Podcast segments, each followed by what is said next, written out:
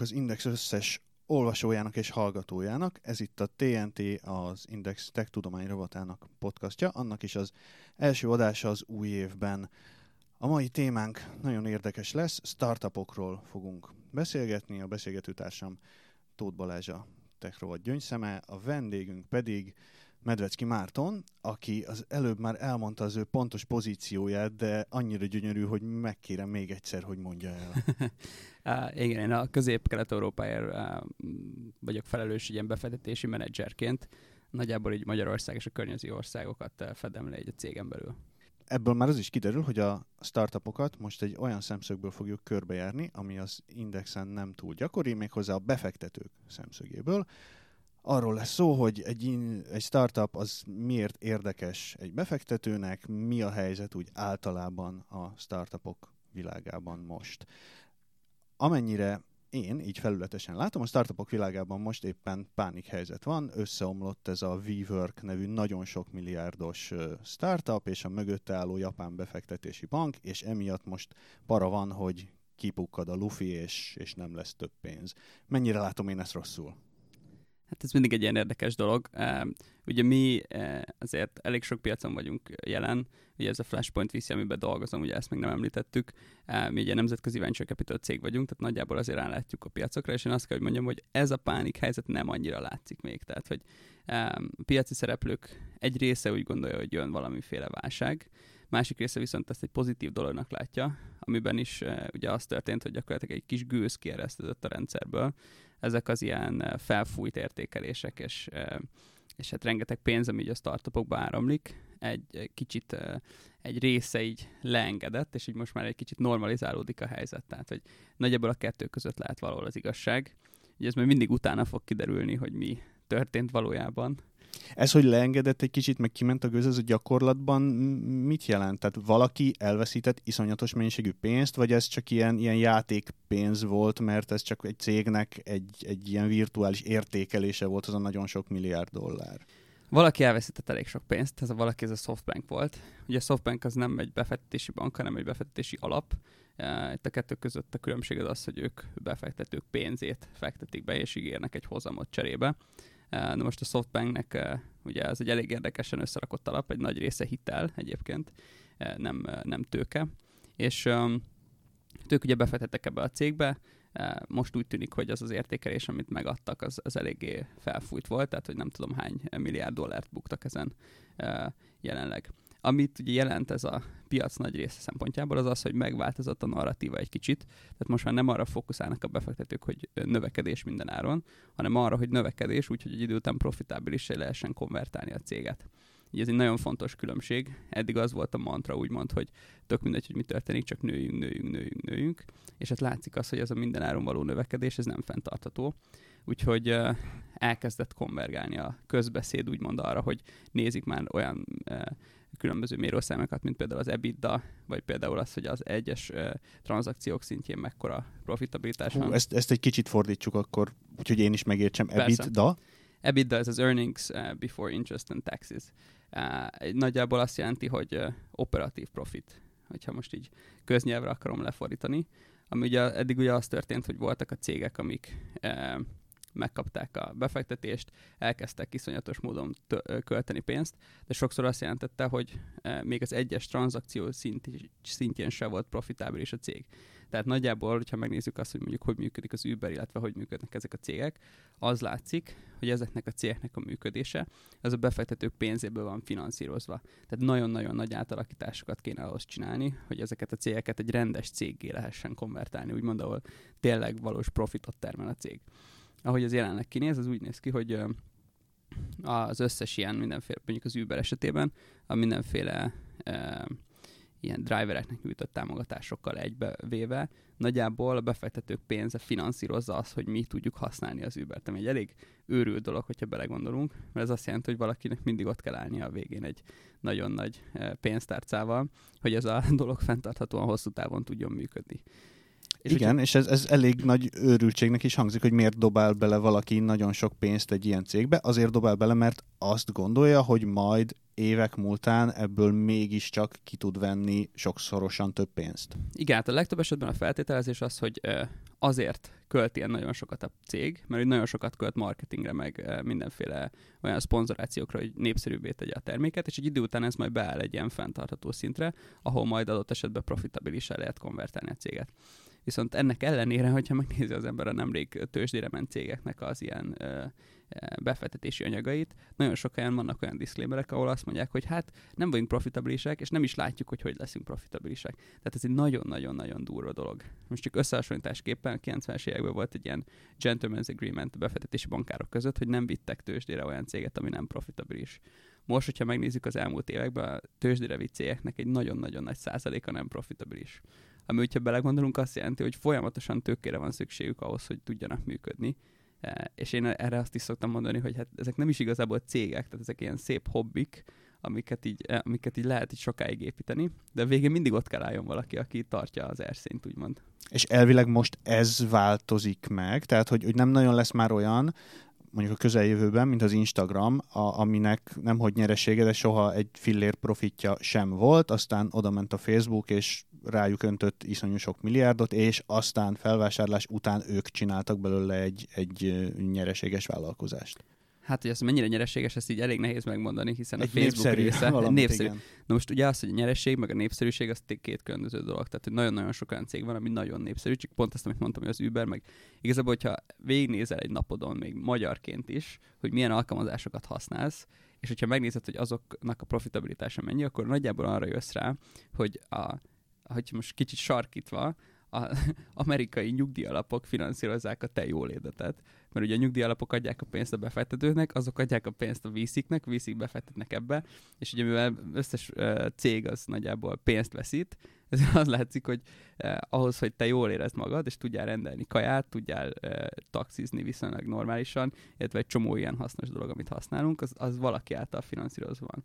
És hát igen, tehát az, ami, ami most történik, az az, hogy ezek a cégek megpróbálnak egy kicsit átállni arra, hogy ne a növekedésre fordítsák a nagy energiát, hanem arra, hogy e, olyan szinten tudják a működésüket e, végezni, hogy tudjanak profitot generálni. Hiszen anélkül nem cég a cég, hanem e, szép hobbi. Tehát... De gondolom valahonnan azért eddig is behozták a profitot.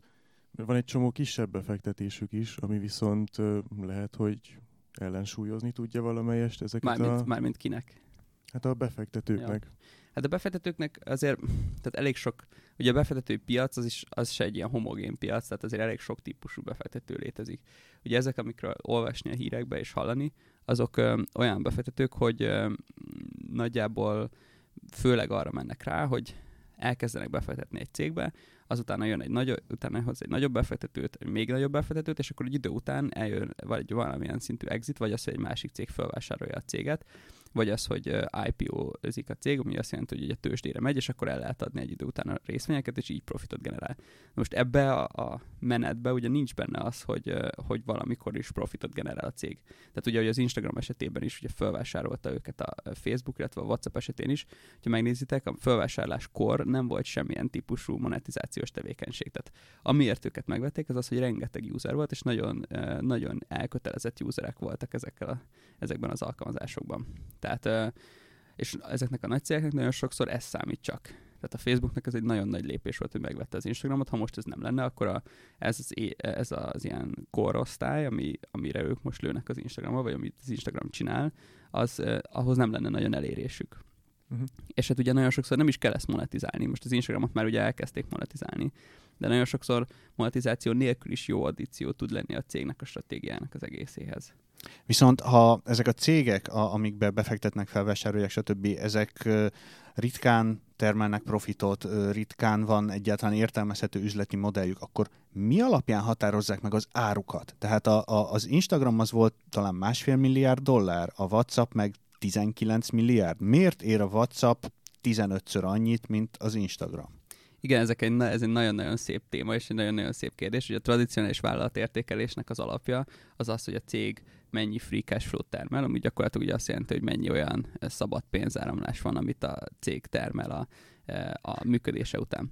Ugye most, amit látunk, az az, hogy nincsen szabad pénzáramlás, hiszen nem termel profitot, ezért ezeket a cégeket többféleképpen szokták bárazni. Azok a cégek, ahol még semmilyen bevételi forrás nincs, azt általában a userek, a user szám alapján, illetve különböző ilyen érdekes metrikák alapján árazzák be. Például a WhatsApp, például az Instagram. A többi céget, ahol nincs profit, de ugye van már bevétel, ezt a bevételnek egy szorzószáma alapján szokták meghatározni. Tehát azt mondják, hogy figyelj, éves szinten van ennyi bevétel, ehhez képest szerintem ezért x-szeresét. És akkor ugye az, hogy mennyi szeresét ér, az megint egy másik érdekes dolog, hogy azt honnan lehet megtudni. Ugye itt erre is több módszer van, egyrészt meg lehet nézni mondjuk a publikus piacokhoz képest, hogy hogy, áll, hogy aránylik ez az arányszám, másrészt pedig meg lehet nézni másik tranzakciókhoz képest. Viszont, hogyha másik tranzakciókhoz képest nézed, azok is megnézték valami alapján, tehát így könnyen elindult egy ilyen öngerjesztő folyamat, illetve sokszor a ár az nem feltétlenül valamihez viszonyítva alakul ki, hanem valaki mond egy összeget, és azt mondja az eladó, a, a cég, hogy jó, ez jó lesz, vagy azt mondja, hogy nem lesz jó, hanem kétszer ennyit akarok, és hogyha megtörténik egy-két ilyen tranzakció, ahol már többszöröset fizetik, mint ami kvázi az elméletileg normális lenne, akkor az már ugye egy ilyen piaci tranzakció, amihez másik tranzakciók viszonyulhatnak. És ugye így látszik, hogy el tud indulni egy ilyen buborék, amint ahogy az el is indult, e, és tehát, hogy olyan, olyan tranzakciókat látni, mi is látunk ilyeneket a piacon, ahol a bevételnek a e, száma mondjuk százszorosa, tehát az ára az a százszorosa a bevétel. Tehát száz évnyi bevételét fizetik ki egy cégért. Így, igen, Aha. igen. Mennyi lenne a normális egyébként? Ez vagy, vagy, vagy egy tradicionális cég. Az, hogy a normális mennyi, az mondom, ez mindig a piaci szereplők döntik egymás között. Amit uh, látni, az az, hogyha mondjuk megnézed a NASDAQ-ot, ami az amerikai ugye, tech cégeket összesítő tőzsde, hogyha azt megnézed, akkor uh, ott az látszik, hogy a normális, vagy ilyen historikusan uh, jelenlévő arányszám, az mondjuk az ilyen 4 kötőjel 6 évnyi. Tehát most ehhez képest ehhez a száz... ennek a húszszorosa, hát, és igen. ebben csak annyi van, hogy bíznak benne, hogy az, az iszonyatosan fog majd növekedni. Tehát valahol ez egy ilyen, ez egy ilyen bazári alkudozás nagyon sok millió hmm, dollárral, igen. blöfföléssel, és... Valahol minden díl, amit csinál az ember, az az, az alkudozáson múlik. Tehát, hogy mindig van egy kis lehetőség fölfele és lefele is alkudni. Tehát ez egy ilyen nagyon érdekes dolog. De, de tehát igen, tehát hogy az a kérdés, hogy mi a normális. És hát ugye, mivel a piacról él mindenki, ezért általában az a normális, ami a piacon van, akkor is, hogyha az amúgy irracionálisnak tűnik. De mondom, ez a, ez a, és ugye az az érdekes, hogy a nasdaq hogyha megnézed, ott olyan részvényekről beszélsz, amiket szabadon kereskedhetsz bármikor, amik, amiknek rendesen átlátható pénzügyi kimutatásai vannak, meg ilyesmi. Ezzel szemben veszel egy olyan céget, ahol gyakorlatilag a pénzügyi kimutatások azok teljesen össze-vissza vannak, illetve a részvényeket attól, hogy te megveszed, attól nem biztos, hogy egyáltalán bármikor lesz valaki, akinek el lehet adni. És így ehhez képest nagyjából inkább diszkontálni kéne azt a szorzószámot, tehát még kevesebb kellene legyen. Ehhez képest azt látjuk, hogy pont az ellenkezője történik, és sokkal több. Tehát a, a, a Silicon Valley, az HBO-s vígjáték sorozat, az egyre inkább úgy érzem, hogy ez egy dokumentumfilm. Vannak benne igazságok, és ezért is nagyon vicces egyébként az egész, tehát hogy nyilván én is nézem, és nagyon humoros dolgok tudnak történni. Általában azért jobban a realitást talán szoktak állni, de, de, de sokszor látunk olyat, hogy mondjuk egy tipikusan a, ugye a szereplők között is vannak ilyenek, akik ilyen kvázi gazdag magánszemélyek, és nem pénzügyi döntések alapján, hanem inkább ilyen megérzések alapján döntenek. Valójában is vannak simán ilyenek gazdag magánszemélyek, akik azt mondják, hogy őket nem érdekli ez az egész, hogy mennyi szereseit fizeti meg ilyesmi, hanem inkább az érdekli, hogy ő befektető legyen, vagy, vagy, vagy támogassa valahogy a céget. Mi a helyzet a régiós piacon? Mert itt azért nem nagyon látni ilyen nagyon elszállt befektetéseket. Um, hát nagyon elszállt befektetések nincsenek, azért vannak itt is olyan sztorik, amik uh, sikeresebbek. Azt látszik, hogy, uh, hogy uh, ugye ez egy nagyon érdekes ilyen globális folyamat, tehát hogy elindul ugye Amerikából az egész befektetési sztori, elindult Kelet-Európába, és az látszik, hogy mivel most már Kelet-Európában is van több unikorn is, az egyik ugye a Taxify, ugye most már volt. unikorn is. Unikorn is az nem a... egy ló, egy szarval nem. a homlokán, hanem? Azok a, olyan vállalatok, aminek az értékelése, cégértéke az egy milliárd dollár fölött van. És ilyen például Magyarországon a? Magyarországon egyik se de a régióban már vannak ilyenek. Tehát az egyik leg, tehát hogyha most a, a legközelebbi régiót nézzük, akkor Romániában van egy ilyen cég, az a neve, hogy UiPath, egy ilyen Robotic Process Automation-nel foglalkozik, ami azt jelenti, hogy vannak olyan folyamatok, amiket automatizálni szeretnél, de nem akarsz egy ilyen nagyon mély rendszer szintű integrációt csinálni, hanem UI levelen, tehát hogy a felszínen próbálod ezt integrálni, hogy azt mondod, hogy itt van ez a box, ebből másod át ebbe a boxba, és ezt megmondod a programnak, és megcsinálod. Tehát olyan, mint a fölvennél embereket, csak nem kell fizetni nekik, hanem a program csinálja helyetted. Ez a cég ez most már egy milliárd dolláros értékelés fölött jár. Ez egy román cég. Vannak olyan cégek, ahol az alapítók ebből a régióból jönnek, de nem nem itt vannak a, a cég maga. Az egyik ilyen cég az például a Grammarly, amit nem tudom, hogy ti mennyire használtok, de ez egy olyan program, ami ilyen AI segítségével segít meghatározni azt, hogy hogy jól használd az angol nyelvnek a különböző, tehát központozás, helyes szóhasználat, névelő, meg ilyesmi. I, Facebook hirdetésekben jön igen. nagyon sokat szembe igen, velem, igen, nem igen, tudom, igen, hogy ez így célzása arra, hogy hát azért, én, én most rosszul használom hát ezeket. azért, mert most ugye egy nagy befektetési kört kaptak, uh-huh. és akkor elkezdték nyomatni a hirdetéseket ebből, tehát hogy ez mindig összefüggő dolog. És a harmadik ilyen nagyobb sztori az a, az a, a Taxify vagy Bolt, amit most ugye mindannyian használunk itt Magyarországon is, észt alapítók, mi is jól ismerjük őket személyesen. Um, ott is egy, uh, egy nagyon érdekes sztori, hogy nagyjából ugye második, harmadik szereplőként indultak ezen a nagy piacon, ugye volt az Uber, a Lyft, és akkor ők egy ilyen teljesen más uh, hozzáállással azt mondták, hogy vannak ezek a furcsa kelet-európai országok, amire ezek a nagy cégek nem lőnek, mert nagyon-nagyon sokat kell helyi hatóságokkal szórakozni, hogy megcsináld azt, hogy, hogy működhessél. Tehát például Magyarországon ugye Taxify volt az egyetlen, aki azt mondta, hogy simán azt mondom, hogy oké okay, a sárga festés, oké, okay, hogy be kell tartani a hatóság egyet, még így is jobb leszek, mert hogy egy olyan appen van, amivel nagyon jól tudok működni a piacon. Más piacokon viszont tök érdekes, hogy a Taxify az egyik legolcsóbb. Tehát, hogy mondjuk elmész, nem tudom, Lettországba, és azt látod, hogy a Taxify az annyira olcsó, hogy az Uber alatt, vagy az Ubernek nem tudom, három az ára. Tehát minden piacon egy kicsit máshogy pozícionálják magukat, és ez tök jól működik Kelet-Európában. Ezek szerint a, a, a híres nagy magyar startup trió, amiről mindenki szokott beszélni, a Prezi, a Ustream, a Logmein, ő, ők nincsenek ezen az egymilliárdos szinten? Ö, hát ugye, a, a, ugye ez azért, tehát most a Logmein meg a, a Ustream, ők már nem úgymond startupok, a Prezinek az értékelését, azt most én nem tudom fejből, szerintem ő sincs még, hogy hívják alatt. Ezekről a cégekről mostában azért kevesebbet hallani, azért is, mert ugye ezek régebb óta jelenlévő cégek, ettől függetlenül nagyon jó cégek, de, de ezekről most kevesebbet hallani. Magyarországon is vannak ez egyébként sikersztorik, tehát az egyik ilyen legtöbbet bevont, legtöbb pénzt bevont cég, ez az AI Motive nevű cég, ami ilyen kamerákra alapozott self-driving car technológiát csinál, ami egy elég érdekes sztori, ott ők kb. 35 millió eurót vontak be, hogyha jól emlékszem Uh, illetve vannak, vannak ilyen jó befektetés, tehát nagyobb befektetési sztorik Magyarországon, az, hogy most rendes unikorn is lesz-e valamelyik, azt még így nehéz szerintem előre látni, de van potenciál mindenképpen. Akkor térjünk egy kicsit át arra, hogy, hogy te tulajdonképpen uh, mit is csinálsz. Tehát neked van egy, egy ilyen virtuális pénztárcád, amiben a cégednek a végtelen mennyiségű pénze van, és te ilyen startupok dolgokra vadászol, és ahol azt látod, hogy na, ezek tudnak valamit, akkor velük kötsz valami üzletet, rájuk öntesz egy csomó pénzt, és aztán reménykedsz, hogy jó volt a, a, a megérzésed.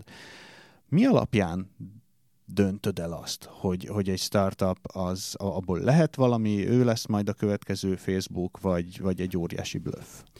Igen, szerintem érdemes egy kicsit az elején kezdeni, tehát hogy akkor hogy néz ki nagyjából egy ilyen befektető cég. Tehát ugye ez egy, ez ugye van a, hogyha van az embernek valamennyi pénze, akkor az a különböző dolgokat tud csinálni, befektetheti állampapírba, befektetheti mindenféle ilyen alapokba, meg ilyesmi. És az egyik dolog, hogyha viszonylag sok pénze van, akkor az az, hogy tud e, egy olyan alapkezelőnek adni, mint például mi vagyunk, ami egy venture capital cég, ami azt jelenti, hogy startupokba fektetett. Mi más emberek pénzét kezeljük, és ebből próbálunk hozamot elérni, úgyhogy utána e, mindenki jól járjon. Tehát mi is jól járunk, meg ők is jól járjanak. Um, és hát ahogy ez, tehát amit mi csinálunk, az az, Hó, hogy... Egy picit zárójel, itt mekkora nagyságrendű összegekről van szó? Mennyi pénzemnek kell nekem lenni ahhoz, hogy legyen értelme oda menni mondjuk a te cégedhez, hogy figyelj, itt van nekem X pénzem, forgassátok. Ez az X mennyi szokott lenni?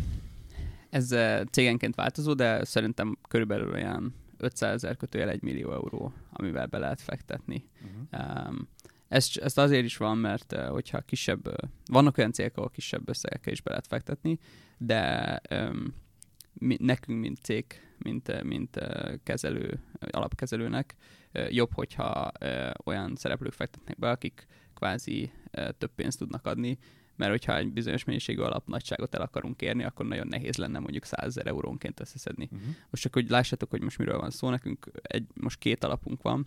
Az első az 25 millió euró volt, a második az 50 millió euró, és most uh, csinálunk egy harmadik alapot, ami 100 millió eurós lesz, um, és hát ezeket az összegeket kell befektetni. Na most ugye ha megvan ez az összeg, akkor utána megnézed azt, hogy mi az a stratégia, ami alapján befekteted. Ugye ez a leglényegesebb dolog, mert ez különbözteti meg a cégeket, hogy mi az a stratégia, ami alapján befektetnek.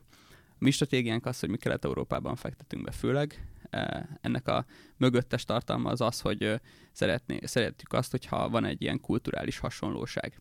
Tehát mi azt gondoljuk, hogyha Magyarországon, vagy, vagy bármilyen mondjuk a régiós országban beszélsz egy kelet-európai emberrel, az sokkal jobb lesz kulturálisan a kapcsolódás, mint hogyha mondjuk, mit tudom én, egy indiai cégbe fektetnénk, vagy egy kínai cégbe fektetnénk, vagy akár mondjuk egy nyugat-európai cégbe fektetnénk, mert csak azért, mert ugye nagyjából ugyanabból a közegből jövünk, tökre megértjük egymást, nem kell uh, ilyen körmondatokba beszélni, hanem direkten tudunk kommunikálni, és amikor nehéz szituációk jönnek, már pedig mindig jönnek, akkor sokkal jobb, hogyha van egy ilyen direkt kapcsolata az alapítók között. Nekünk ez a stratégiánk, és amit mi csinálunk, az az, hogy mi úgynevezett Series A befektetők vagyunk. Ez, egy, ez ugye azt jelenti, hogy egy befektetés, vagy egy startupnak különböző befektetési fázisai vannak.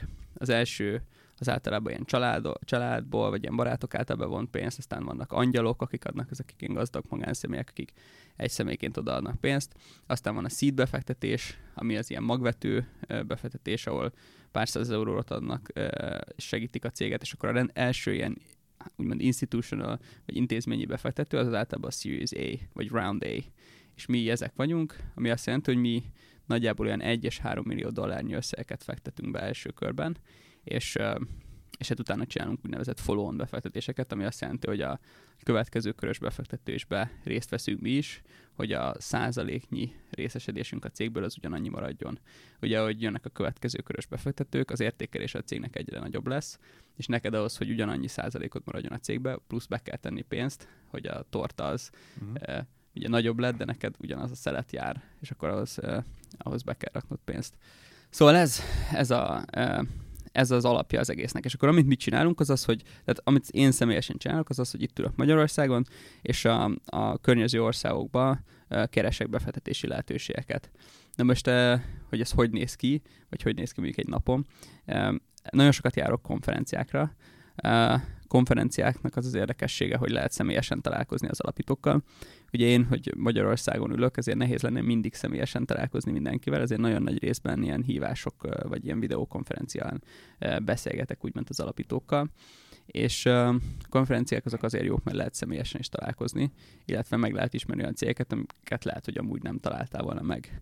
Um, de, de ahogy mondtam, nagyon nagy része az videó hívások alapján történik, és hát mindenféle forrásból próbálunk úgy cégeket találni, amikről azt gondoljuk, hogy megfelelhet az a fázis, vagy annak a fázisnak, amit mi keresünk, ami egyébként egy kicsit már érettebb típus cég, ugye, amit mondtam, mi vagyunk az ilyen első institutional befektető, és ilyenkor mi azt szeretnénk látni, hogy egy cégnek legyen mondjuk már ilyen 500 kötőjel 1 millió dolláros éves árbevétele, hozzá egy szép kétszeres éves növekedés a múltban, illetve egy olyan terv, amit, eh, ami látszik, hogy ez nagyjából folytatódni fog.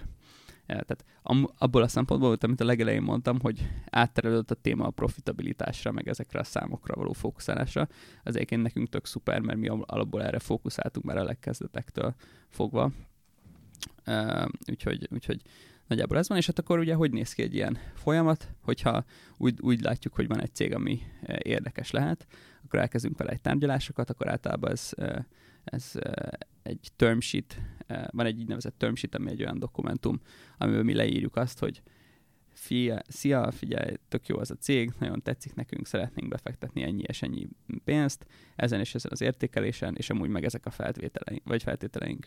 Ez egy nagyjából egy két-három oldalas dokumentum, és hogyha ezt aláírja, vagy elfogadja a cég, akkor elindulhat a befektetésnek a egy kis átvilágítás, dokumentumok tárgyalása, és akkor utána átutaljuk a pénzt, és tulajdonosként tudjuk segíteni a céget abba, hogy És onnantól ti mennyire szóltok bele az ő működésükbe, mint tulajdonos?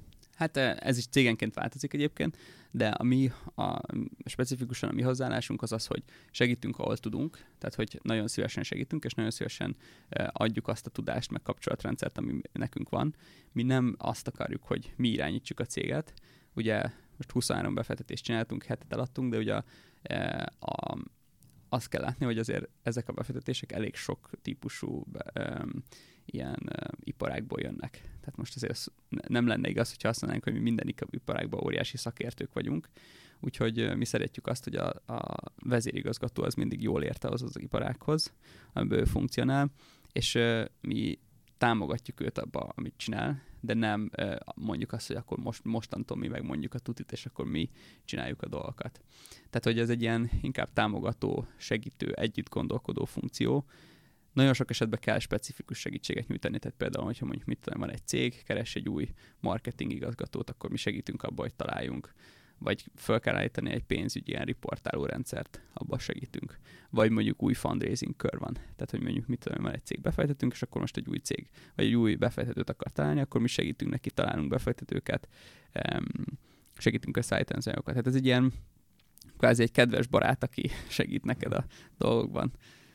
És mi az a, mi az a körülmény vagy feltétel, ami, miatt, ami mondjuk szakításhoz vezethet? Tehát, hogy említetted, hogy eladtatok pár befektetést, az már szakításnak tekinthető, vagy, vagy csak simán jól jártatok? Ez egy aranyos, ez egy aranyos kifejezés, ez a szakítás. Azért, hogyha szakításra kerül sor, az nem olyan jó. Tehát, hogy általában ezek az eladások, ezek ugye meg ahhoz, hogy lássuk, hogy ez miért van, az látni kell, hogy hogy működik egy ilyen befektető cég. Tehát, hogy nagyjából úgy néz ki, hogy egy ilyen egy adott alap körülbelül 8 évig él, amiből az első négy év az a befektetési időszak, a másik négy év meg az eladási időszak. Tehát nekünk ugye az a lényegünk, hogy három-négy évig benne vagyunk egy cégbe, és utána az az idő alatt annyit nőtt a cég értéke, hogy azon a befektetésen, amin, eh, vagy értékelésen, amit befektettünk, hogyha eladjuk, utána többszörösét tudjuk rajta megkeresni. Tehát ez egy benne foglalt dolog, hogy el kell adni a cégeket, és ez nem azt jelenti, hogy mi rosszban maradunk a cégekkel, hanem az, hogy ez, ez az elejéntől tudják, hogy majd egyszer izé el fogjuk engedni a kezüket. Na most az, hogy, hogy ez szakítás vagy nem szakítás, van olyan eset nyilván, amikor nem úgy mennek a dolgok, mint ahogy szeretnénk, és akkor ahhoz, hogy legalább valamennyit vissza tudjunk kapni, muszáj valamilyen szinten úgy eladni a céget, hogy, hogy, hogy ez nem profittal végződik, de ez benne van a, a venture capital iparágban gyakorlatilag. De azért a legtöbb esetben igyekszünk arra e, figyelni, hogy mindig úgy adjuk el, hogy mindenki ugyanazt szeretné, és, és mindenki jól járjon a végén. Azért kérdeztem, mert említetted azt is, hogy hogy amikor következő befektetési körre kerül sor, akkor ugye igyekeztek még többet beletenni, adott cégekbe, hogy a százalékotokat fent tudjátok tartani. Ilyenkor gondolom nem kerül sor eladásra, hanem pont, hogy ez egy ilyen é, folytatódó nem, történet. Nem ilyen egyszerű szabályok azért, mert hogy nagyon sok esetben van olyan, hogy tehát például mint befektető, tök jó lehetőség egy következő körös befektetésbe az, hogyha mondjuk a valamelyik, valaki az alapító társak közül el akarja adni a részét, és akkor mi ezt megvesszük. Ez például egy tök jó lehetőség. Vagy nekünk is lehet. Tehát mondjuk van olyan, láttunk már olyat a piacon, hogy mondjuk valaki befektetett egy nagyon-nagyon nagy, sokat érő cégbe, és, és ahhoz, hogy a hozamának egy részét kvázi biztosan realizálja, mondjuk a részesedésének a nem tudom, 40%-át eladta. És ez azért jó, mert mondjuk azt mondod, hogy eladok annyit, hogy visszajöjjön mondjuk kétszeres hozama az adott befektetésen, és a maradék az meg már csak bónusz, vagy hát nem tudom. Úgyhogy tehát nagyon-nagyon sokféle e, ilyen hozzáállás van, és nagyon attól függ, hogy az adott befektető cég mit szeretne, illetve hogy az adott szituáció milyen a tehát, hogy mit tudom, hogyha valaki mondjuk egy befektető cég fundraising tehát hogy több pénzt akar bevonni, akkor tök jó mutatni azt, hogy nem csak papíron vannak hozamait, hanem van realizált hozam is. Ilyenkor tök nagy értelme lehet annak, hogy eladunk valamennyi részesedést, és akkor meg tudjuk mutatni, hogy figyelj, itt van, ez már a befektetőinek a zsebében van ez a pénz, nem csak mutatjuk a papíron. Tehát, hogy nagyon sokféle módszer van itt egyébként. Mi most így az általános hozzáállás a befektetőktől, hogy ami csak egy picit is érdekesnek tűnik, abba, abba beszállok, Tehát, hogy, hogy sok szelvénnyel játszom a lottón, vagy az, hogy, hogy nagyon-nagyon megnézem, és kétszer is, meg tízszer is átgondolom, hogy, hogy ki, ki az, akit, akit támogatok. Tehát mennyire van ez a, ez a félelem attól, hogy kimaradok a következő Facebookból, effekt hajtotta, mindenhova oda dobálom a pénzemet jelenség. Uh-huh. Ez is, egy, ez is egy érdekes folyamat. Ugye tradicionális a kelet-európai régióban az jellemző, hogy nehezebb összerakni egy venture capital alapot, ami ugye azért van, mert hogyha megnézzük a, a, az összvagyont, ami geográfiailag hogy oszlik el, akkor az látszik, hogy ugye a nyugati régiókban azért sokkal nagyobb vagyona van úgy általánosságban az emberek. Most csak megnézed azt, hogy Magyarországon a leggazdagabb embereknek hány milliárd dollárja van, ugye nagyjából egy, és mondjuk megnézed, hogy egy picivel tőlünk nyugatabbra lévő emberek, vagy országokban a leggazdagabb emberek mekkora vagyona van, sokkal több, tehát hogy többszöröse. És ezért is van az, hogy ebben a régióban azért nehéz pénzt bevonni. És ezért tradicionálisan az elmúlt, mit tudom, tíz évben azért a befektetők eléggé megnézték azt, hogy mi beraknak be pénzt, és ezért ritkább volt a befektetés az, hogy, az, hogy csak úgy megtörténjen. Na most ugye mi történt?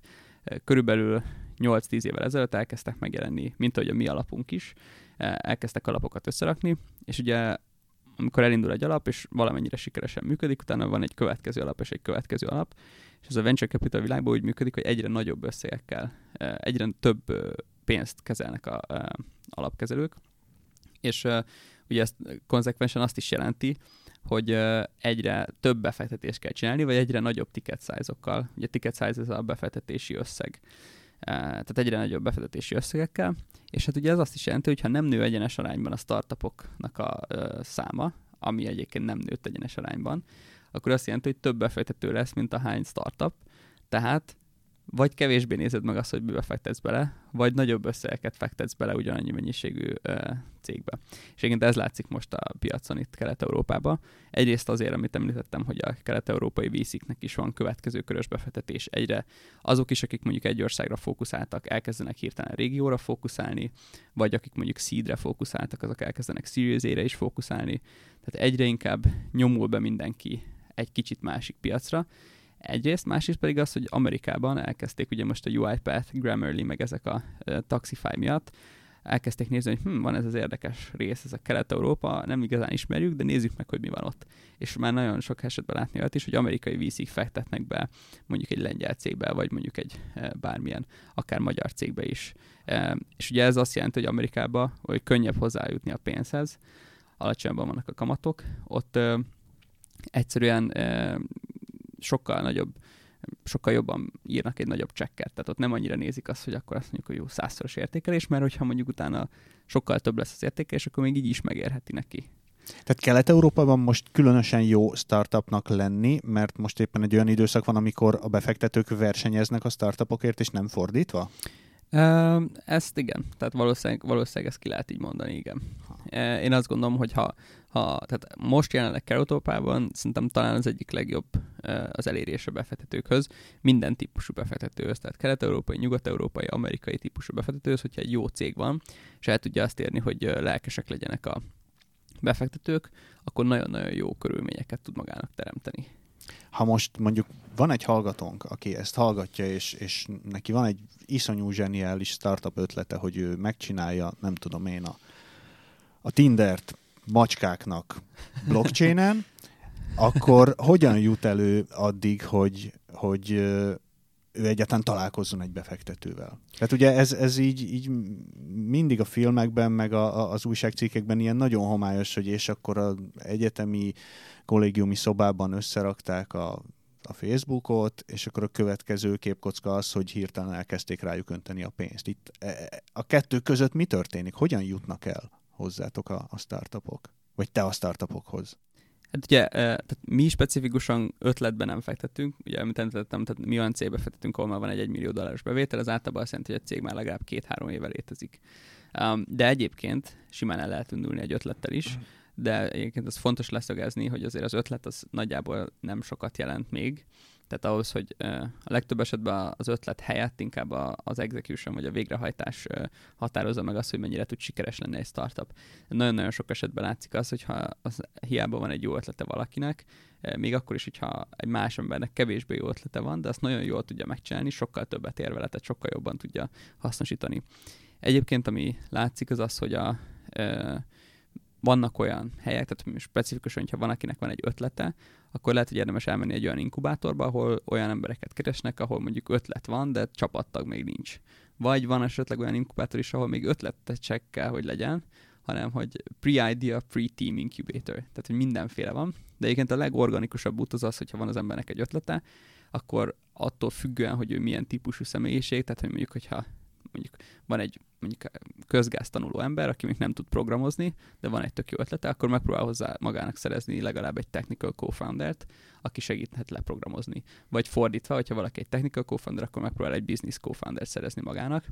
És nagyjából ez a technical business, illetve még egy ilyen marketing, eh, ami ez a három eh, fő funkció, ami nagyon fontos, hogy legyen, eh, és, és, és ezzel már ugye el lehet indulni. És hát azért nagyon-nagyon-nagyon nehéz egy ilyen startup út, tehát hogy azért ezt fontos leszögezni, hogy nem mindenkinek való ez. Tehát, hogy ez egy olyan dolog, hogy most szexi, meg menőnek hangzik, meg ilyesmi, de hogyha azért az ember látja azt, hogy ezek az emberek tényleg mennyit dolgoznak, illetve hogy mennyire forgatja föl az életedet az, hogyha tényleg sikeresen akarsz egy ilyen céget csinálni, akkor ez azért egy nagyon-nagyon kemény út. Tehát, hogy ezt fel kell készülni rá, hogy a tradicionális karrier, illetve a tradicionális modell az nem, nem lesz rá, tehát nem fogja tudni ezt csinálni, illetve nagyon-nagyon nagy az esély arra is, hogy nem fog összejönni semmi az egészből. Tehát, hogy ezt azért így érdemes érzben tartani. Ennek ellenére, hogyha megcsinálja és jól működik, és jó csapatot sikerül összehozni, akkor egy nagyon jó dolgot lehet ebből, és egy, egy kvázi tényleg egy életre meghatározó dolgot lehet összerakni. Nem is biztos, hogy pénzügyileg, de, de emocionálisan mindenképpen. Mit gondolsz Magyarországon, illetve a régióban az emberállomány, tehát hogy ezek az alapfeltételek megvannak-e, hogy, hogy ezek a kis csapatok a, a technikai, az üzleti és a marketing szakértővel összeállva Ez... léteznek elég, elég nagy számban ahhoz, hogy jó alapanyagot biztosítsanak? Szerintem léteznek. Az, ugye, ami az a kvázi sztereotípia, az teljesen igaz amúgy, hogy nagyon-nagyon jó a technikai oktatás. Nem is azt mondom, hogy a technikai oktatás jó, hanem inkább azt mondanám, hogy valahogy úgy alakult a régióban, hogy a technikai oktatás olyan lett, hogy az emberek, akik tanulják, azok sokkal ügyesebbek, mint más országokban. Ez nem azért van, mert nagyon-nagyon jó a technikai oktatás, hanem valószínűleg pont annak ellenére. Tehát, hogy az, hogyha te valamit akarsz ebből csinálni, akkor magadnak kell úgymond kikaparni a tudást, és ezért nagyon-nagyon jó minőségű emberek keletkeznek így az egyetemek alatt technikai oldalról. Amiben ez a régió gyengébb, az a tipikusan ez a CSS marketing tudás, illetve hát képesség, de ez valószínűleg azért is van, mert ugye a kelet-európai ember az nem egy olyan, tehát hogy nagyon látszik, hogyha találkozol egy Amerikából jött emberre, hogy teljesen máshogy beszél, sokkal hangosabban beszél, sokkal agresszív, sokkal inkább arra megy rá, hogy mit csinálsz, hiszé, mit dolgozol, mennyit keresel, mit tudom én. Um, és Kelet-Európában nem ilyenek vagyunk egy kicsit, tehát azért nem beszélünk, nem mondunk ki mindent, nem tudom, egy kicsit ilyen visszahúzódóbb az ember típus. Egyébként ez nem azt jelenti, hogy nincsenek jó eh, CSS-ek. Én azt gondolom, hogy az emberállomány mindenképpen megvan. Az oktatás nagyon-nagyon sokat számít, eh, illetve a külföldi tapasztalat is nagyon-nagyon sokat számít. De össze lehet ilyen csapatokat rakni simán, és, eh, és, és, és nagyon jól is tud működni hosszú távon is. Ezért gondol, gondolom a külföldi tapasztalat alatt nem a, a londoni mosogatást érted, hanem valami egészen más inkább. Mindenki, mindenkinek más. Tehát, hogy londoni mosogatás is lehet jó tapasztalat. Nyilván nem feltétlenül a leghasznosabb, de van olyan, én ismerek olyat, aki, mit tudom én, Írországban dolgozott, nem tudom, pincérként, és akkor az a pénz, amit összerakott, abból indította el, indított, vagy tudta magát finanszírozni éveken keresztül, amíg dolgozott egy ötleten. Tehát, hogy ez a, az a jó ebbe az egészben, hogy nincsenek szabályok, tehát, hogy igazából van, vannak he, ilyen stage-ek, ahol lehet jutni, de nincsenek szabályok, tehát, hogy úgy, ha meg tudod oldani, akkor miért ne? Tehát, hogy simán. És mi a helyzet a kockázatvállalási hajlandósággal? Mert azért ehhez kell egy nagy kockázatot vállalni, hogy amit éveken át gürisztél, azt a pénzt befektesd önmagadba, egy ötletbe. Pontosan, hát elég őrültnek kell ahhoz lenni, hogy ezt megcsinálja az ember, de szerintem ez egy jó dolog, és, és én azt látom, hogy egyre inkább van kockázatvállalási hajlandóság, egyre inkább az emberek realizálják azt, hogy mm, még, és, és egyébként ami nagyon vicces szerintem, hogy nem, nem tehát ugye amit látunk így a médiában, meg ilyesmi, hogy a fiatal srác megcsinálta a 20 éves, és már milliárdos, nem tudom. És hogy ez egyáltalán nem igaz egyébként. Szóval az ilyen átlagos startup alapítóknak az életkora az mondjuk 40-45 év. Tehát, hogy, Ó, tehát ez, ez nem az egyetemisták sportja? Hát nyilván vannak egyetemisták is. De, de hogy, tehát de... akkor tipikusan ez nem az egyetemisták sportja, hanem a, kijöttem az egyetemről, elkezdtem dolgozni, családot alapítottam, elkezdtem karriert építeni, meguntam, és belevágok valami sajátba? Hát gondolj bele, hogy hogy tudsz egy jó céget építeni úgy, hogy nulla tapasztalatod van a témában, úgy, hogy már 15 éve dolgozol benne, és minden ismersz, és akkor tudsz egy olyan problémát feltalálni, vagy kitalálni, ami tényleg valós probléma egy iparágon belül. Hát ez Tehát... jogos, de 15 év múlva meg már veszteni valón van családom egzisztenciám egyetemistaként. Viszont valószínűleg nem. lehet, hogy van annyi pénzed is, hogy meg tud csinálni azt, hogy egy pár évig uh, fókuszálsz vele, illetve hogyha mondjuk adott esetben vállalkozó voltál korábban, csak nem startup, hanem mondjuk valamilyen tradicionális, akkor simán lehet, hogy azt mondod, hogy na jó, akkor most itt az idő arra, hogy megpróbáljak egy kicsit más csinálni. De, de nyilván vannak egyetemisták is, és én nem azt mondom, hogy egyetemistaként nem szabad megpróbálni, mert nagyon-nagyon sok jó példa van erre is. De azért azt kell látni, hogy ez a de ha valaki, akkor ti tudjátok, hogy hogy működik a média, tehát hogy ami valamilyen speciális furcsa sztori, nyilván arról van szó, és van egy ilyen, ilyen típusú torzítás, hogy, hogy arról van szó, ami speciális, ami érdekes, ami megragadja a figyelmet, de az, á, az átlag az nem ez. E, és ez egy tök jó dolog, mert ez azt jelenti, hogy sose késő megpróbálni és sose, e, sose lehet azt mondani, hogy én már öreg vagyok ehhez, meg nem tudom, hanem mindig fejben dől el, és az, hogyha, hogyha valakiben ez megvan ez a hajlam, akkor, akkor, akkor simán lehet. Nyilván azért nagyon sok fiatal van ebben a témában, meg azok, akik idősebbek, azok is fiatalosan viselkednek, de siker szempontjából azért nagyon fontos szerintem látni azt, hogy, hogy sose késő, tehát hogy Pár éve volt egy ilyen sztori, hogy hirtelen mindenki blockchain-nel kezdett foglalkozni, és aki elkezdett blockchain-nel foglalkozni, azt tényleg betemették pénzzel. Akkor volt egy ilyen hír, hogy egy, egy valami TEA gyártó cég beletette a nevébe, ja, hogy igen. blockchain IST, és, és az ötszörösére felment a, az árfolyama. Mik ma az ugyanilyen varázsszavak, amikkel, amikkel mindenki dobálózik, és azt gondolja, hogy, hogy a befektetők harapnak rá? Hát ugye a blockchain az tényleg egy ilyen volt, és ez, ez nagyon vicces, hogy mennyire... Ma már nem? Tehát blockchain az, az kifulladt? De, de ugye a blockchain azért is egy érdekes dolog, mert ott a, nagyon sok blockchain cégnek ugye ICO-ja volt, tehát ugye az ICO az az Initial Coin Offering, ami azt jelenti, hogy uh, kvázi ilyen tokeneket uh, árulnak uh, egyes szerep, tehát hogy nem nem feltétlenül csak víziknek, hanem lakossági befektetőknek is, és akkor amikor ugye volt ez a block, blockchain, illetve bitcoin őrület, akkor nagyon sok embernek volt virtuálisan nagyon sok pénze, és akkor azokat fektetgették ezekbe a cégekbe, és eh, nagyon durva volt. Tehát én emlékszem arra, amikor így beszélgettem ilyen alapítókkal, és mondták, hogy hát igen, igen, csináltunk egy ICO-t, és bevontunk vele, nem tudom, 10 eh, millió dollárt. Mondjuk az az érdekes, hogy ez egyszer 10 millió dollár, egyszer 8 millió dollár, egyszer meg 13 millió dollár, mert ugye ahogy ment a eh, bitcoinnak az árfolyama, ugye bitcoinban volt a dolog, és nekik ugye az volt a challenge, hogy hogy lehet úgy beváltani, hogy minél több pénz legyen a végén, tehát valódi pénz legyen a végén. De ugye most már ez kifújt, ez az ICO vonal, nagyon-nagyon sok ember nagyon gazdag lett ebből, nagyon sokan viszonylag sokat buktak is vele. Uh, most mik a trendek, én azt mondom, hogy ilyen machine learning, AI, tehát ez, amiket így nagyon látok, hogy tudod, van valami ötlet, és akkor így én kb. ezt úgy képzelem, hogy megcsinálják a uh, startupok a, az ilyen pitch decket, és utána végigmennek rajta, és mindenhol egy beszúrják, hogy AI, ML, AI, ML, AI, ML. De annyira ki lehet szúrni egyébként, hogy tudod így olyan technológia, ami köze nincs ehhez, de így azért berakják. És, és az a durva, hogy sok esetben a befektetőknek is működik, hogy hm, AI, yeah, yeah, I like it, very good, very good. És oké. Okay. Tehát amikor mi pár hónapja ezen a Web Summit nevű konferencián találkoztunk, és mutattad a naptáradat, hogy egy napra 30 ilyen kis mini tárgyalásod volt, az azt jelenti, hogy tárgyalásonként mondjuk negyed óra vagy, vagy 20 perc. Ö, ott így a, a startupoknak mekkora része jött ugyanezzel a dumával, hogy akkor én csináltam valamit, plusz machine learning. Hát én, én próbáltam azért úgy szelektálni, hogy a, a, a bullshit félre rakjuk ebből a dologból, de, de persze van olyan, aki van olyan. Hát most azt mondom, hogy szerintem a cégeknek mondjuk ilyen 10-15%-a biztos, hogy ezért berakja mm. csak úgy, mert hogy hát ha, hát ha jó lesz. De egyébként tényleg nagyon, nagyon le lehet vágni kb., hogy, azért, hogy ez csak azért van benne, hogy a befektetőknek tetszen, és hát szerintem ez nem egy őszinte dolog, és én ezt egyáltalán nem szeretem, tehát hogy ez egy ilyen ez már az első 20 percben kiderül, vagy azért kell egy többedik beszélgetés ahhoz, hogy így kiderüljön, hogy áh, nincs is mögötte semmi hát, mélyai. Ugye az van, hogyha már így megnézel, nem tudom, most én amióta itt dolgozom, szerintem így körülbelül ilyen ezer céget végignéztem már, ez biztos. És egy idő után rá, rájössz, hogy vannak ilyen mintázatok, amiket így lehet látni. És akkor tudod, így próbálod összerakni, hogy jó, hát ez ugyanolyan, mint a nem tudom, csak egy másik piacra, vagy ez hasonló csinál, és tehát, hogy az ilyen óriási, nagyon durván eredeti ötleteket nagyon ritkán lát az ember, és sok esetben azok nem is feltétlenül működnek annyira jól. Tehát egy idő után már lehet látni azt, hogy mi az, ami a, ahova csak úgy berakták, és így mondják, hogy akkor itt van, meg mi az, amit tényleg használ valami ilyesmit.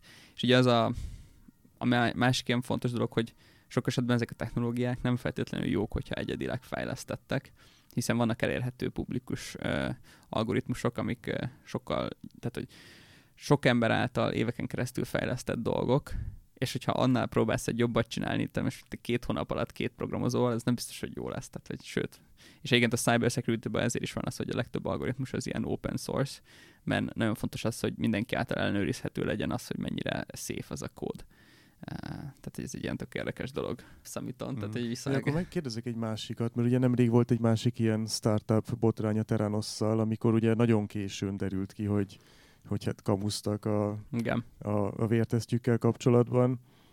Tehát ezért is vagyok kíváncsi rá, hogy ez az AI Magic, meg a Machine Learning Magic az mikor bukik ki, hogy nincs is mögötte. Hát ugye ez, ez is nagyon érdekes kérdés, hogy a, mennyire csinálsz jó due diligence-t. Tehát, hogy mennyire hiszed, tehát, hogy minden, nagyjából az egész életünk sztorikról szól. Tehát, hogy van egy sztori, amit mindenki árul. Tehát, hogy mi mint befektetők, nekünk az a sztorik, hogy mi befektettünk cégbe, a startupok meg megpróbálnak egy olyan sztorit varázsolni a cégük köré, ami egy nagyon-nagyon szexi történet. És ugye a Terranos ez volt, hogy annyira jó volt a sztori, hogy egy, nagyon sokszor az emberek ugye nem nézték meg, hogy ez valójában hogy működik, hanem azt mondták, hogy ú, itt van ez a gyönyörű sztori. Annyira hinni akarok Hú, ezt benne. A, a, a hallgatók kedvéért, ha esetleg van köztük olyan, aki nem követte ezt, meséljük el, mi volt itt a sztori. Ugye itt az volt a sztori, hogy e, volt egy e, alapító, egy e, azt hiszem, hogy Harvard dropout, tehát hogy elkezdett a Harvardra járni, egy vagy két év után kilépett egy nő, Elizabeth Holmes az volt a neve, vagy az a neve, és, és hát ő elkezdte azt, tehát hogy volt egy ilyen nagyon jó sztori, amit te mögé megcsinált, hogy nem tudom, a nagybátyja gyerekkorában meghalt, és hogy azért halt meg, mert volt egy olyan betegsége, amit lehetett volna gyógyítani, de hogy nem járt, nem tudom, eleget vérteszre, vagy valami ilyesmi sztori volt, és akkor, hogy ő, ő ezt, nézte, ezt találta ki, hogy akkor mi lenne, hogyha meg tudnánk azt csinálni, hogy ahelyett, hogy folyamatosan vér, vérvételre kell járni, és nem tudom, milyen több deciliter vért is le kell akár csapolni, mi lenne, hogyha egy cseppnyi vérből meg tudnánk ezeket csinálni. És akkor nagyjából csak annyi, hogy megszúrják az ügyadat egy kis tűvel, levesznek egy cseppnyi vért, és akkor onnantól már megvan a teszt, és akkor mit tudom, mindent ebből le lehet tesztelni. Tehát ez volt a vízió. Na most a gyakorlatban eh, hát az volt, hogy elkezdték ezt fejleszteni, és eh, nem, tehát hogy mindig csináltak olyan prototípusokat, ami úgy nézett ki, hogy így működött, tehát hogy nagyjából úgy, tehát az volt a koncepció, hogy van egy gép, abból berakod ezt a szempelt, az ott magába elvégzi a teszteket, és nem tudom, fél óra múlva megkapod az eredményt magától. Tehát még nem is kell laboratóriumba bevinni, mint hogy most van elmész vérvételre, és akkor két-három nap múlva kapod meg az eredményt. Hanem itt automatikusan a gép magába mindent megcsinál. Most az a baj, hogy ez egy idő után kiderült, hogy ez fizikailag lehetetlen. Az egyik nagy probléma ezzel az volt, hogy annyira kevés mennyiségű vért vesznek rá, hogy a, e, ilyen mindenféle sejtek, amik ott vannak, ilyen bőrcellák, meg nem tudom, azok így benyomulnak a vér be, és értek hozzá, szóval nem tudok annyira, de, de az hogy annyira sok zaj van az információ mellett, hogy egyszerűen lehetetlen maga biztosan nagy konfidencia intervallum mellett azt mondani, hogy figyelj, ez a betegséged van. És ezért ők elkezdtek azt, hogy ú, hát olyan, mintha működne, de hogy igazából kiderült, hogy mondjuk egy-két tesztet meg lehetett csinálni ebből az egy mintából, de utána, hogyha valamit rendesen akartál, akkor ugyanúgy rendesen levették a vért. Szóval így kiderült, hogy így kamu az egész. És hogy folyamatosan, ugye startupoknál van ez a fake it till you make it, tehát hogy nem baj, hogyha az elején, tehát hogy van egy prototípusod, ami olyan, mintha működne, de mögötte nem tudom, 20 ember csinálja és manuálisan írkálja, meg nem tudom, és ez nagyon sokszor előfordul, és ezzel nincs is semmi baj, mert egy idő után meg lehet ezt csinálni, de vannak olyan esetek, ahol mondjuk tényleg ilyen egészségről, meg ilyesmiről van szó, ahol ezt egyszerűen nem lehet megcsinálni. És hát ez volt itt a helyzet.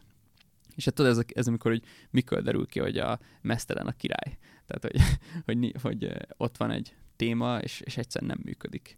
És hát ez viszonylag későn derült ki, és ugye azért is, mert olyan jó volt megcsinálva a sztori, hogy ott voltak ilyen nagyon impresszív tanácsadók, nagyon sok embert felvettek, nagyon sok pénzt bevontak, a csajt azt ünnepelték az összes magazinba, hogy ő az új, nem tudom, Steve Jobs, és úgy is öltözködött, mint a Steve Jobs, tényleg, tehát ilyen izé, black turtleneck, ilyen cucc, nem tudom, minden pont ugyanaz volt, csak egyfajta ruhája volt, amit mindig hordott. Tehát így nagyon-nagyon-nagyon durva jól meg volt csinálva a sztori, csak aztán éppen kiderült, hogy nem működik. Tehát. Ez a nehezen felfogható számomra, hogy, hogy a, a saját befektetői számára sem derült ki, hogy, hogy, hogy ez nem működik. Tehát, hogy úgy tették bele a, a rettenetesen sok pénzt, hogy, hogy így megbíztak a, a, a szavában.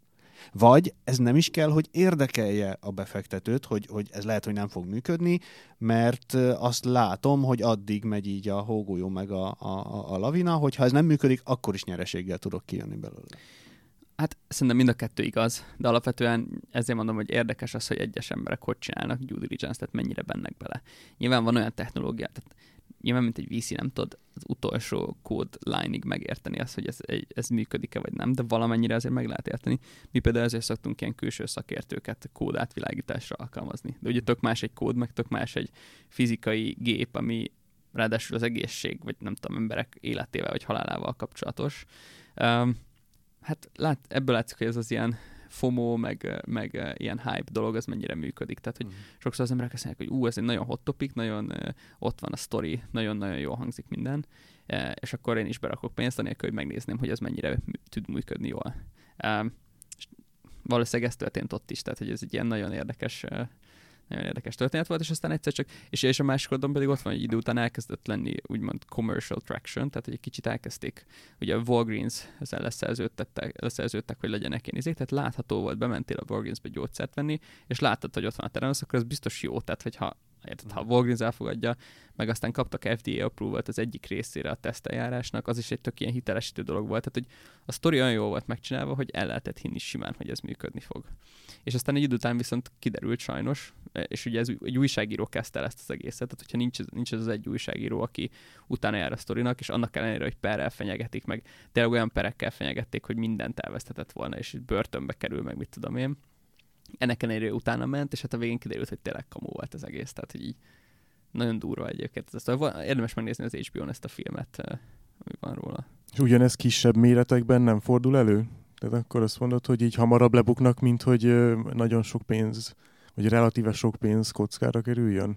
Szerintem olyan ritkán, vagy hát amit, amit mi láttunk, olyan ritkán fordul elő, hogy valaki azt mondja, hogy van egy technológia, ami működik és nem működik. Mm. Olyan előfordul, hogy valaki nem őszinte, és el tudja rejteni bizonyos esetekben a e, témát. Tehát, hogy mit tudom én, kiderül, hogy a e, ugye pipeline, vagy a potenciális e, üzleteknek az ilyen e, listája, az nem igaz, vagy, vagy esetleg, mit tudom én, akire azt mondta, hogy mondjuk egy nagyon jó e, tulajdonos, társ, vagy ilyesmi, ez kiderül, hogy igazából csak a rokona és valami. Tehát, hogy előfordulnak ilyen dolgok, amik, amik tehát, hogy nem őszinték az alapítók, és ugye ezért érdekes ez a szakma, mert nem csak pénzvileg és üzletileg kell értened azt, hogy hogy működik a téma, hanem, hanem kb. pszichológusnak is kell lenned, hogy átlásd azt, hogy az az ember, akivel te beszélsz, az van egy őszinte, jó lelkű embere, vagy megpróbál átverni és ugye mivel ez egy és nagyon érdekes statisztika, hogy az átlagos befektetés Amerikában az átlagos befektetéseknek az időtartam az 8 év, az átlagos házasság hossza 7 év.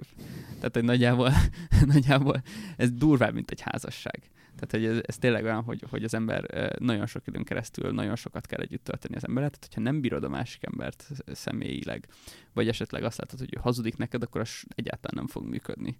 Tehát ez egy nagyon érdekes dolog. Mennyi az olyan startupoknak az aránya, akik egyáltalán az első befektetésükig sem jutnak el, mert, mert nem jó, amit csinálnak, kifogynak a pénzből, az ötletből, stb.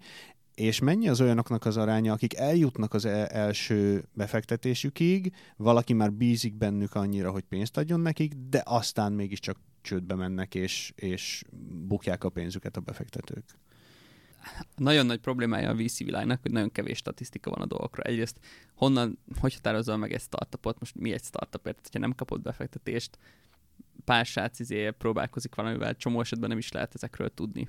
De én azt gondolom, hogy nagyjából a, aki mondjuk egy sikeres exitig eljut, azt szerintem ilyen 2-3 százalék maximum, vagy még mm. talán kevesebb is mondom, hogy sikeres befektetésektől ez a befektetésig eljut, ez attól is függ, hogy milyen piacon vagyunk, tehát hogy mennyi pénz van a piacon.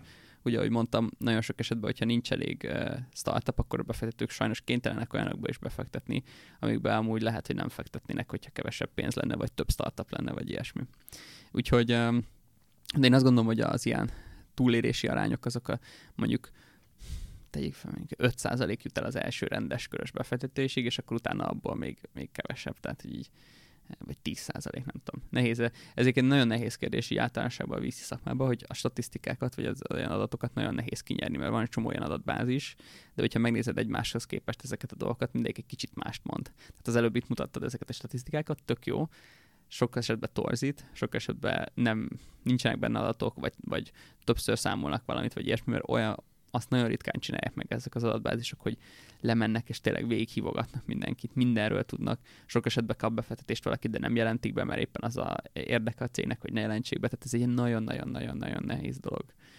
Vannak hivatalos adatbázisok, azok még rosszabbak, tehát hogy ne, nem olyan, mint egy cégregiszter, és akkor azt mondod, hogy ennyi cég van, biztosak vagyunk ebbe az adatba, hanem ez egy ilyen kicsit ilyen érzése lehet úgy mondani. Azt látjuk, hogyha tényleg vannak nagyobb befektetési körök, és van egy, és a, tehát a már több VC-vel beszélve azért lehet érezni, hogy mi történik a piacon, de hogy ehhez pontos számadatokat társítsa, ez nagyon-nagyon nehéz. Nálad személyesen ez, ez hogy néz ki? Tehát ha te találsz egy startupot konferencián, bárhol, letárgyalod velük, meggyőznek, hogy tök jók, te adsz nekik pénzt, ami ugye nem a te pénzed, hanem a te befektetőidnek a pénze, és aztán ők csődbe mennek. Akkor te személyesen, akkor ott kapsz egy letolást a cégnél, hogy hú, ez most ez nem volt jó, mintha nem tudom én focista lennél és öngolt rúgtál volna, vagy, vagy ilyenkor így nem történik semmi különös, vagy ez, ez hogy néz ki? Hát mi csapatként dolgozunk, tehát hogy mindenki, tehát ez egy, ez egy nagyon meritok, meritokratikus szervezet, ami azt jelenti, hogy, hogy olyan nincs, hogy én azt mondom, hogy ez jó, és akkor azt mondják, hogy ú, nagyon jó vagy, és akkor persze itt van a pénzfektesben, tehát ilyen nincsen.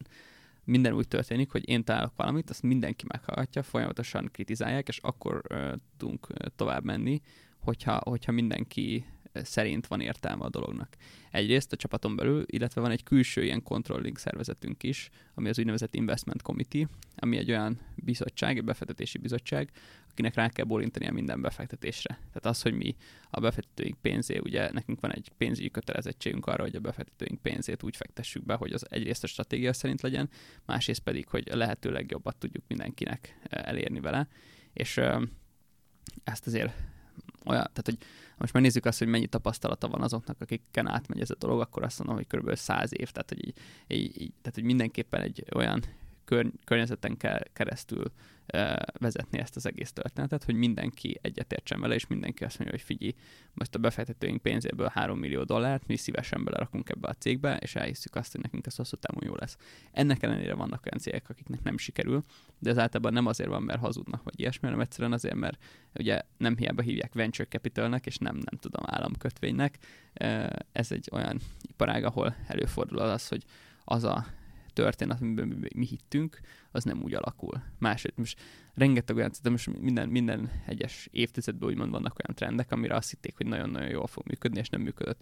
90-es években ott volt a cleantech, nemrég ott volt az ilyen AR, VR, ami olyan, hogy mindenki azt hitt, hogy ú, mekkora dolog lesz, és végül nem egy robbanás lett belőle, csak egy kis pukkanás. Tehát, hogy aztán persze lehet, hogy ettől még ez be fog indulni, csak két-három évvel később, de hogy eh, mindig van egy olyan trend, amire azt hiszi valaki, hogy ú, ez most nagyon hot topic, rengeteg pénz megy bele, és aztán egyszer csak úgy eh, eh, meglát, nem, nem biztos, hogy tük. Most a legutóbbi ilyen szerintem az az ilyen scooterek, tehát az ilyen összes elektromos rollerek témája, ami olyan, hogy rengeteg-rengeteg pénz ment bele, és aztán meglátjuk, hogy ez mint három-négy év múlva hol lesz, vagy hány szereplő lesz és de, de annyi pénzt nyomtak ezekbe a cégekbe, őrület. Uh-huh. Nekem az első dolog, ami arról eszembe jut, hogy hot topic és mindenhonnan folyik, az az 5G. Tehát, hogy most mindenhonnan az jön, hogy az 5G mennyire meg fogja változtatni a világot. Te ezt hogy látod, hogy a startupok erre mennyire repültek rá? Így őrjöngve ugranak rá az 5G-s lehetőségekre, vagy ez, ez ebben a világban nem annyira nagy dolog? Nem látom ezt annyira. Tehát én nem látom azt, hogy nagyon mozognak. Biztos lesz majd olyan uh, startup, ami erre rá fog menni. Ugye az 5G az nem rossz, de önmagában azt jelenti, hogy az, amit tudsz csinálni, az gyorsabban tudod csinálni. Tehát, hogy illetve vannak még más technológia adaptációi is, amik bizonyos, bizonyos esetekben működni fognak, tehát például az ilyen IoT uh, meg, meg self-driving karokhoz is nagyon fontos az, hogy például az önvezető autóknál nagyon sokáig az önvezető autók egymáshoz kapcsolódásához például nagyon sokáig két technológia versenyzett, és akkor ez például az, hogy az 5G-t mennyire fogják bevezetni, illetve mekkora lesz a lefedettség, ezt például el tud dönteni, tehát ki tud vinni a, olyan üzleteket a piacról, akik mondjuk a másik technológiára fogadtak, úgymond. Tehát ilyen szempontból biztos, hogy lesz hatása. De egyelőre, amit mi látunk, az az, hogy, hogy nem annyira befolyál, vagy nem annyira építenek erre a cégek. Valószínűleg azért is, mert ez persze jön meg minden, de hogy most akkor mekkora lesz a lefedettség országonként, milyen gyors lesz az adoptáció, nagyon-nagyon sok kérdés van még, tehát szerintem az egy két-három év, mire ez így teljesen rendesen jól fog működni. Csak megnézed azt, hogy mondjuk a ugye, telefonok közül melyikek támogatják az 5G-t, ezért most a legújabb iPhone-nak is csak a legmagasabb kategóriája, vagy még talán azt se támogatja. Majd a jövő évi. Majd a jövő évi. Na, tehát ezért is azt mondom, hogy lehet azt mondani, hogy jaj, rossz az iPhone, nem tudom, de hogy ez valószínűleg azért is van, mert ők is azt látják, hogy be lehet rakni ezt a technológiát, de minek, mert egyszerűen még nincs, nem tud használni. Tehát, hogy, mm. úgyhogy, de, de biztos, hogy érdekes, meg, meg hát személy szerint engem nagyon tehát nekem nagyon tetszik az ötlet, hogy nagyjából most már nem kell internet előfizetés otthonra, mert hogy van egy telefonod unlimited internettel, és gyorsabb lesz, mint hogyha, izé, mint hogyha otthon vezetékes netet használna. Nálad van még valami, amit, amit így, így el akartál mondani, de mi rohadtak nem kérdeztünk? nem, szerintem nagyjából mindenen átmentünk. Szerintem most egy olyan időt élünk, ami egy nagyon érdekes mind, a, mind befektető, illetve mind startupok szempontjából is, és hát kíváncsian várjuk, hogy hogy alakul a jövő. Itt jövőre ugye mindenféle jóslat van, hogy jön egy válság, meg ilyesmi, tehát hogy ez minket is nyilván nagyon érdekel. Ezért azt látjuk, hogy azok a cégek, amiben mi befektetünk, vagy azt szeretnénk hinni, hogy ezek valamennyire rezisztensek az ilyen makro krízisekre, aztán majd meglátjuk, hogy hogy alakul ez. Tényleg, amikor a, a 2008-9-es nagy válság volt, akkor ez az egész befektetői startup világ az így elment téli álmot aludni? Vagy, vagy ez attól függetlenül él, hogy egyébként minden összeomlik körülötte? Hát ugye mivel a venture capital egy ilyen, az asset managementnek egy ilyen szubszektora, ami... Ú, ez de szép mondat volt, bocsánat, bocsánat. Tehát ugye az van, hogy van a, a, a, az alapkezelés, és ugye ott van, van olyan alapkezelő, aki mondjuk ilyen mm, sima mondjuk kötvény alap, vagy részvény alap, vagy ingatlan alap, vagy mutual fund, ami bármiből fektethet, és akkor egy van private equity, ami azt mondja, hogy ilyen nagyobb cégekbe fektet, eh, de ilyen magáncégekbe, és akkor van a venture capital, ami ennek is egy alszegmens. Tehát ez egy nagyon-nagyon nis piac, de ugyanakkor azok a trendek, hogy mondjuk mit tudom én, pénzbőség van, megy a pénz, mindenbe keresi a helyét, Ugye itt a trendek azok úgy néznek ki, hogy ha pénzbőség van, akkor mindenki próbál minél nagyobb hozamot elérni, és akkor ezért több pénz megy a venture capitalbe is, mint például most. De amikor válság van, akkor ugye az emberek próbálják visszaszerezni a pénzüket, kivonják a tőzsdékről a pénzüket, és akkor, és akkor a visziknek, meg a private equity cégeknek is nehezebb pénzeket bevonni pénzkezelésre. Tehát, hogy azért ez egy nem mentes, úgymond erről az oldalról a VC világ se, de, de ugyanakkor nagyon fontos az, hogy milyen célbe fektetsz be, mert hogyha a cégek, akik befektetsz, azok túl tudják élni, akkor neked is hosszú távon nagyobb sikered lesz. Meg a válságot is át tudod vészelni. De sok cég csőkbe ment, tehát hogy alapkezelők viszik, mindenki uh, csődbe ment 2008-as válság után is, tehát hogy ez... Hát amikor azt mondtad, hogy, hogy ezt át tudod vészelni, ott pont arra gondoltam, hogy ez milyen szép végszó, aztán utána mondtam még egy mondatot, hogy mindenki csődbe ment, így, így már nem annyira szép a végszó. Uh, Hát akkor nem tudom, hogy megcsinálja a remek ötletemet a, mi volt, Tinder macskáknak blockchain és mostantól machine learning mindenképpen, is. Mindenképpen, csak rak bele, hogy AI meg ML is. Most már machine learning lesz, oké. Okay. Uh, ennyi volt már a TNT podcast startupokkal foglalkozó adása. Köszönjük szépen vendégünknek, Medvecki Mártonnak, hogy itt volt. Kedves Index olvasók és hallgatók, ti pedig megtaláltok minket az iTunes-on, a Spotify-on, és még változatos helyeken a nagyszéles interneten. Hogyha szeretnétek, hogy minél gyakrabban szembe jöjjünk veletek, akkor lájkoljatok, osszatok meg, és értékeljetek az iTunes-on. A következő adásunk két hét múlva fog következni. A téma egyenlőre legyen meglepetés. Köszönjük szépen, hogy itt voltatok velünk. Sziasztok! Hello. Sziasztok!